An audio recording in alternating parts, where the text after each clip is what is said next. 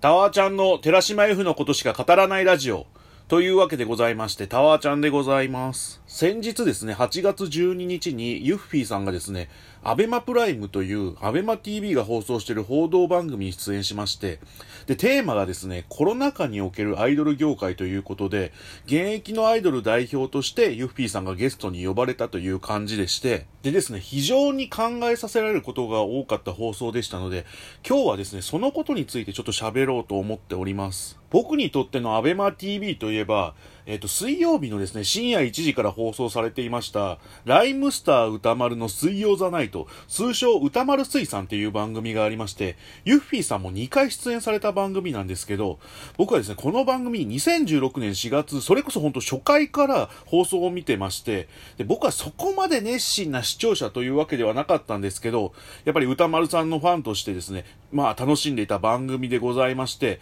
それがですね、アベマ TV で放送されていて、で、いわゆるるアベマ t v ってコメント欄があるんですよ。で、水曜ザナイトは、その、それこそコメドレという総称がつくくらい、そのコメントと出演者が繋がる番組だったんですけど、歌丸水産はですね、そのコメントの選別がなくて、本当になんていうか、荒れがちだったんですよね。それこそそのサイプレス上野さんがフリースタイルダンジョンで連敗中だった時がありまして、その連敗中だった時にそれのディスコメントばっか書いてるやつがいて、それに対してサウエさんが切れるみたいな流れがあって、で、それだけフリースタイルダンジョンが人気番組だったという現れでもあるとは思うんですけど、ただそのフリースタイルダンジョンを見てて、なんかサウエさんのフリースタイルにダメ出しするようなやつって、例えば M1 グランプリとか見てて、最下位だった漫才師を、こいつ日本一面白くない漫才師だなって思っちゃうような浅はかな人間だと思うんですよ。そんな、どうしようもない奴ともそのちゃんと向き合って喧嘩するサウエさんの度量のその凄さも最高だったんですけど、ちょっと話ずれるんですけど、僕一回サウエさんに、タマフルのイベントでご挨拶させてもらったことがありまして、当時その僕が紅白の予想でタマフルに出させてもらった時期がありまして、それで、サウエさんが予想最高っすねって言ってくれて、その握手してもらったのが本当に嬉しくてですね、なんていうんですか、忘れられない思い出だったりはしますね。そんなアベマ TV、まあ、歌丸水産はですね、コメントが荒れがちだったんですけど、基本的には、そのアベマ TV のコメント欄っていうのはフィルターがかけられてまして、他の番組ではそこまで荒れることがないっていう話は聞いていたんですけど、このアベマプライムはですね、なんていうんですか、報道番組だから、結構荒れていまして、で、僕、米奴隷である程度は慣れているとはいえ、なんかちょっとそのコメントを読んで、うわ、怖いなっていう感じはありましたね。で、アベマプライム、その日の内容はですね、今、そのアイドル業界がリアルなライブの活動だったり、その特典会や握手会的なことがコロナのせいで制限したり、その自粛しなければならない状態で、その代わりといってってはなんですけど、オンラインでライブをやったり、特典会をやったりすることがありますよっていう状況で繋いでる状態でして、で、特に地下アイドルって言われるアイドルはですね、結構契約が曖昧だったりして、で、オンライン上での活動とか、例えばその投げ銭でライブ配信をやったりすることとかが、自分の給料に反映されないパターンがあると。で、そんな雰囲気も相まってか、アイドル活動をやめたりする人も多くて、で、非常に厳しい状態が続いているということでして、で、こういう問題ってまだ現状でもしっかり答えが出てない状態なんですけど、そんな中でもそのユッフィーさんはですね、現役のアイドルとして、ちゃんとそのアイドルとしての姿勢を崩すことなく、しっかり、なんていうんですか、現状の問題点も考慮した上でコメントされていまして、ね、本当に自慢の推しだなって思った次第なんですけど、推しの振る舞いの素晴らしさについてはですね、作家の乙武洋匡さんがですね、ノートの記事にも書かれていまして、で、しっかりそれ課金して読んだんですけど、ユッフィーさんがですね、そのオンラインの活動状態を語った時にですね、コメンテーターの池澤あやかさんって方がですね、オンラインの活動で補えてるんですかみたいな感じで質問したんですよ。そしたら、うちの推しが、いや、そりゃ寂しいですよ、みたいな感じで答えたんですよね。で、それでパネラー陣だったり、その MC の方々がざわざわし始めまして、で、聞きたかったのは収入面のことだと思うんですけど、みたいな感じで言ったりしたんですけど、その感じの流れが乙武さん曰く、ファンに対する最大の考慮なんじゃないかって思って感動されてて、それに対してのノートの記事だったんですけど、で、僕らユフィストから見ると、意外と普通の光景だったりしたんですよ。そのユフィさんのあの答え方っていうのが。ただ、あの文章を読んだ時に、あ、やっぱり普通のことじゃないんだなと。その推しのアイドルとしての姿勢の凄さを改めて実感したって実感できたという感じはありました。あと、アイドルの定義って何ですかっていう質問に、ユッフィーさんはですね、持論として、歌ったり踊ったりすることでファンを楽しませる存在だっていうことを言ってて、これも本当になんか聞けて嬉しかった答えではあります。そのアイドルの定義って本当に難しくなってて、で、番組に出てたその弁護士の方もですね、アイドルは偶像崇拝だっていうことを言ってて、で、この偶像崇拝という言葉がですね、いわゆるアイドルという言葉を辞書で調べたら出てくる言葉なんですよ。偶像っていうのがアイドルの意味として。で、そこからの引用だとは思うんですけど、ただ僕この考え方っていうのはあんまり好きじゃなくて、それはそのアイドルの定義のちゃんとした答えとしてもそうですけど、あの、大喜の答えとしてもあんまり好きじゃないんですよね。で、僕の敬愛する歌丸さんがですね、アイドルの定義っていうのに、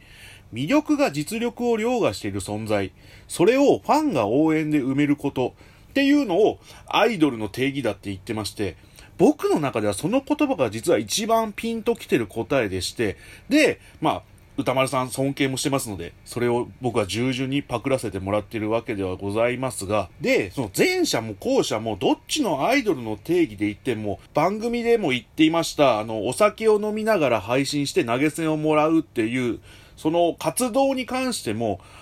アイドルの活動の一つではあるとは思うんですよね。でも、その僕はやっぱりその根底にある歌だったりがあって、ってのアイドルが好きだなと思ってまして、だからユッフィーさんがそのアイドルの定義として歌ったり踊ったりすることでファンを楽しませる存在っていうことに行き着いたっていうことが、そのしっかり根底にあるアイドルの真の部分みたいなものを感じることができて、あ、本当にこの人追っかけてよかったなって思える瞬間ではあったりします。で、今回取り上げられた地下アイドルの法律相談という本があるんですけど、で、僕もこれ読みまして、まあ、最初はその、何ですか、本屋さん行った時に法律書のコーナーにあった本だったので、ちょっと身構えちゃったりはしたんですけど、まあ、非常に読みやすくてですね、あと途中にある姫野玉さんのコラムもめちゃくちゃ良くて、本当にいい本でした。正直その僕も芸人をやってた時代と重ね合わせて考えたんですけど、やっぱりそのちょっと違う部分としてあるのは、芸人っていうのは自分たちでネタを書いてるじゃないですか。で、僕もその芸人の端くれだった時代に、その吉本興業の若手の制度って、いわゆるその面白さのカースト制度みたいなのがあるんですよ。で、僕がやってた当時は、その6段階のランクがありまして、で、僕はもちろんその一番下のクラスだったんですけど、で、僕その一番下のクラスのライブで最下位になったことがあるんですよ。で、それって完全にもう吉本で一番面白くない芸人っていうことを表してることで、だから、なんか自分のことを当時、なんか僕は職業芸人ですなんて、死んでも言えなかったんですよね。そんな状況だったので、例えばそのライブで、ギャラなしで出るみたいな流れは当時は普通くらいに僕は思ってたんですよ。まあそれはその才能のなさを自分で気づけたからだっていうのはあるとは思うんですけど、だから当時の自分と完全に重ね合わせて見ることはできないんですけど、まあある世界なのかなとは思いながら読んではいました。例えばその芸能ってやっぱり理不尽な世界だとは思っていまして僕も。でも、その売れるためには仕方がないって思ってしまうと、間違ったことでもやってしまうっていうことはあるとは思うんですよね。特にその若ければ若いほど。で、特にその地下アイドルってなると、まあ芸人だとネタでのし上がれるみたいな部分があるとは思うんですけど、アイドル力の数値化って難しいじゃないですか。そう考えると、大人の用意した歌だったりステージをこなすしか方法がないとも思っちゃいますし、だからその地下アイドルのつらみみたいなものは、完全になんか理解できたわけではないですけど、まあ自分なりにあの本を読んで理解したつもりではあります。ただ正直その僕はオタクとしてそのアイドル運営のブラックな側面ってあんまり直面したことがなくて、それこそユーフィーさん、まあ僕はそのソロ以降のオタクなのでグループ時代とか全く知らないんですけど、ソロ以降の運営の方、特にそのマネージャーさんは特典会とかでもおしゃべりできるじゃないですか。で、みんないい人だったイメージがありまして、初代マネージャーのその飯島さんとかはたまに、未だにですね、そのリリーベとかに来てくれたりとかしますし、あとその、その後に担当した川島さんっていう方は、ゆるキャライベントでお会いできたりしますしね。で、ディアステージに入ってからも、梅本さんっていうマネージャーさんが長く担当してくれたんですけど、なんですか、本当になんかオタクのわがままをたくさん許してくれたマネージャーでして、個人的にですね、2018年の9月30日に行われた、女川のサンマ収穫祭があったんですよ。で、この日が、女川がその台風が近づいている状態で、野外でのライブができないということになりまして、で、その時に、その、ライブ関係の催し物を現場の近くにあった施設である、女川町役場新庁舎併設生涯学習センターホール、そういう新築のホールがちょうどできたタイミングで、そこのホールでやると。で、やっぱりそのユフィストにとって女川って大事な場所っていうか聖地みたいなところがあって、で、ユフィさんのその女川でのライブっていうのにもやっぱユフィストも気合が入ってまして、で、横断幕とか大漁旗とかいろいろ用意して盛り上げようとしてたんですよ。で、その僕らがそのたまたま集まって、その高政かまぼこの社長とお話ししてた時にですね、梅本さんがちょっと近づいてきまして、ちなみに今日ってどんなの用意してますか？みたいな感じで聞いて来られて、それで僕らは大量旗とか横断幕とか風船とかみたいな感じで説明するじゃないですか。それで、新築のホールだから、その、まだこけら落とし前だったんですよ。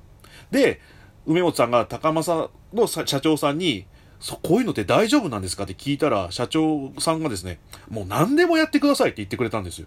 で、あの瞬間にそのユーフィーさんと女川の絆を感じたというか、だからめちゃくちゃありがたかった思い出がありまして、で、本当にそのユーフィーさんは、いい運営だったりとか、いい関係者に囲まれながら活動してるなって実感できた瞬間ではありました。で、今の寺島由布さんの運営の場合はですね、まあ今、定畜の方々が色々とやってくれているんですけど、なんですか、ユーフィーさんへの愛情がめちゃくちゃ強いと言いますか、下手したら僕らよりもユッフィーさんのことを好きなのではって思っちゃうことも多々ありまして、去年のユッフィーさんの誕生日の日がですね、浅草の養老堂でワンマンライブの反省会的なトークショーがありまして、で、その時にワンマンで使う予定だったサイリウムが結構余ってまして、で、僕らは適当なところで適当に炊きましょうみたいな感じだったんですよ。そしたら、その、運営さん、今の定畜さんがですね、僕らに、今日は何か用意してますか？みたいな感じで聞いてきてくれて、で、僕らもそのサイリウムを炊くだけですみたいな感じで言ってたら、そしたらその定畜さんがですね、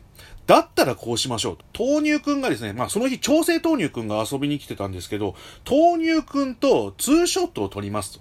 で、撮り終わった瞬間に暗転して音が鳴り始めますと。そしたらサイリウムをつけてください。そしたら、定畜が用意したケーキが運ばれてきますので、みたいな感じで、その最良のサプライズプランを用意してくれたりしたんですよ。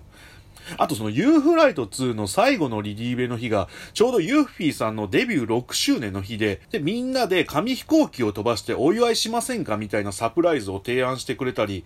あ、定畜さんって本当に皆さんユッフィーさんのことが好きなんだなってめちゃくちゃ思いましたね。あと僕が一番近い関わりがあるところで言いますと、友人の照井義正さんがですね、プロデュースしています、空飛ぶ魚も、僕が知ってる範囲の運営の方々は本当にみんないい人たちだし、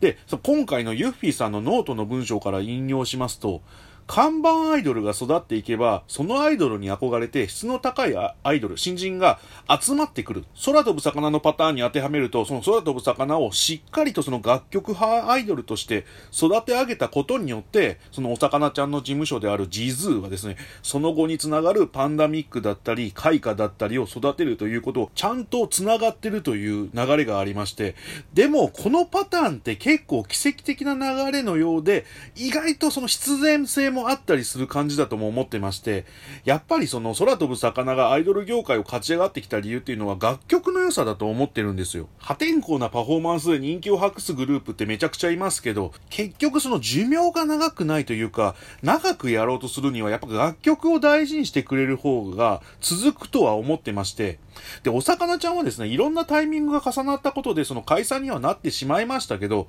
やろうと思えばもっとできたと思いますし、なんならその個人人的にはそのフジロックの深夜のレッドマーキで見たかったっていう思いはめちゃくちゃあるんですよね。まあ、フジロック行ったことないんで妄想でしかないんですけど、だから僕的にそのいいアイドル運営っていうのは一概には言えないんですけど、やっぱり楽曲に力を入れてるところだとは思うんですよ。僕の好み的にもまあそっちしか見れてないっていうのもあるのかもしれないんですけど、で、ユッフィーさんは楽曲的にどうかと考えた時にですね、もちろんその鴨慶太郎さんプロデュースってことで、相当力が入ってるとは思います。その楽曲に対して。